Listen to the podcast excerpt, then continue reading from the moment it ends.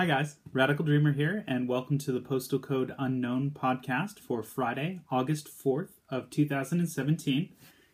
Hope you enjoyed yesterday's episode. I know it was a little bit academic and a little bit heady, so I wanted to do something a little bit more fun today. Uh, I wanted to talk to you guys about the importance of bringing a deck of cards with you when you travel. Uh, and to do that, I've got a deck of cards uh, that's sort of Legend of Zelda themed, or a Nintendo deck of cards that I bought at a Super Potato in Japan. And I'll get into that in a little bit. I'd first like to discuss what the importance of traveling with cards will, and then I would like to talk a little bit about Super Potato in Japan and the sort of aftermarket uh, game market in uh, some of the major cities there. And that's a little bit more game focused, um, as this episode will be today. But the reason why I discuss taking a deck of cards with you is it is one of the lightest and most social tools that you can bring with you, especially if you're traveling alone and you want to be able to interact with people, a deck of cards, playing games uh, is a really good way uh, to share a social experience with somebody, even if you don't speak the same language. Uh, one of my favorite memories of bringing a deck of cards with me was when I was in Thailand, sort of traveling alone. Um, I went on a few treks and uh, I sort of was able to play card games with people, even though I didn't speak the language. Um, and it, it, it's it's nice because like a lot of them are very sort of like pictorial based, so it's easy to sort of see. Okay, well, if you've got the same numbering system at the very least, it's easy to sort of explain how blackjack works, even without using words. Like, hey, this uh, these this combination is a win, or this this combination is a loss. Um, and a lot of times it it ends up being a lot of hand gesturing. Uh, but also as a way to sort of like meet people as you're traveling around. Decks of cards can be incredibly useful tools um, especially with the amount of variation. And you'll be able to learn new games as you go, as a lot of different countries and cultures have their own uh, favorite games. Like I have some friends that are Dutch that taught me this really cool game that I like playing quite a bit.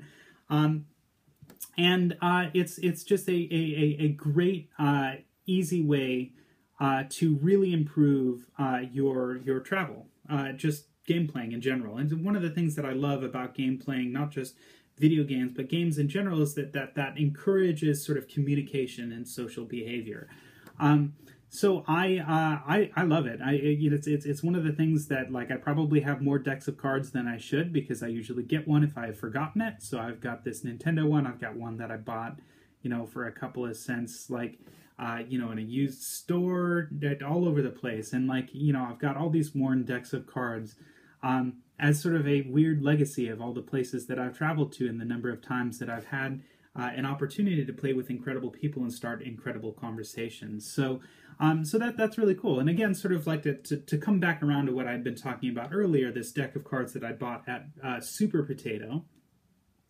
Now, Super Potato is a very well known uh, uh, video game sort of aftermarket store uh, in Japan. Uh, the locations that I've been to, I've been to a few in Tokyo and, and one in Osaka.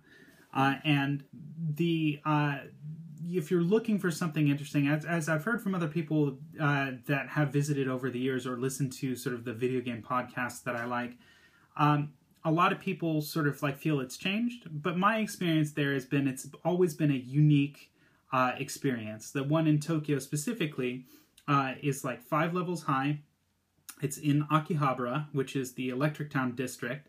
Uh, that's well known for uh, you know having computer parts and sort of uh, a, a, really bright and, and, vibrant vibe to it. Um, and like uh, it's just full of weird old uh, video game memorabilia and artifacts, and it's just an interesting sort of uh, incredible place to visit. So if you're visiting Japan and you like video games, I think it's an absolute not miss and I also kind of thought that, well, it's not a deck of Hanafuda cards, uh, which is the type of cards that um, uh, Nintendo originally sort of created their company with. Uh, I thought it was a very cool souvenir to bring home, and that's one of my favorites. So, uh, again, um, I encourage you to grab a deck of cards the next time you go travel, or to pick one up just as a way to sort of meet people and socialize. Uh, and I hope you have fun, uh, and I hope you have a wonderful day. Thank you. Thanks for watching. I hope you enjoyed today's video. If you'd like to see more of what I've been doing outside of these videos, you can see more at theradicaldreamer.com, where I've got articles and photographs uh, with travel advice and stories uh, that aren't just in a video format. Uh, uh, you can follow me on Twitter at One Radical Dreamer or on Instagram at A Radical Dreamer if that's uh, something that you're more interested in. Uh, if you're interested in supporting me, I do have a Patreon page up as well, uh, which you can find at patreon.com slash the radical dreamer.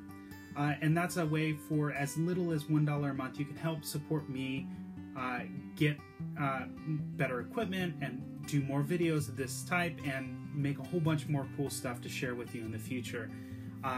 And last but not least, uh, if you like what you've been seeing on YouTube, please like, subscribe, and uh, send a couple comments. I'd be happy to answer more questions in future episodes of the podcast. Uh, hope you have a wonderful day. Thank you. Take care.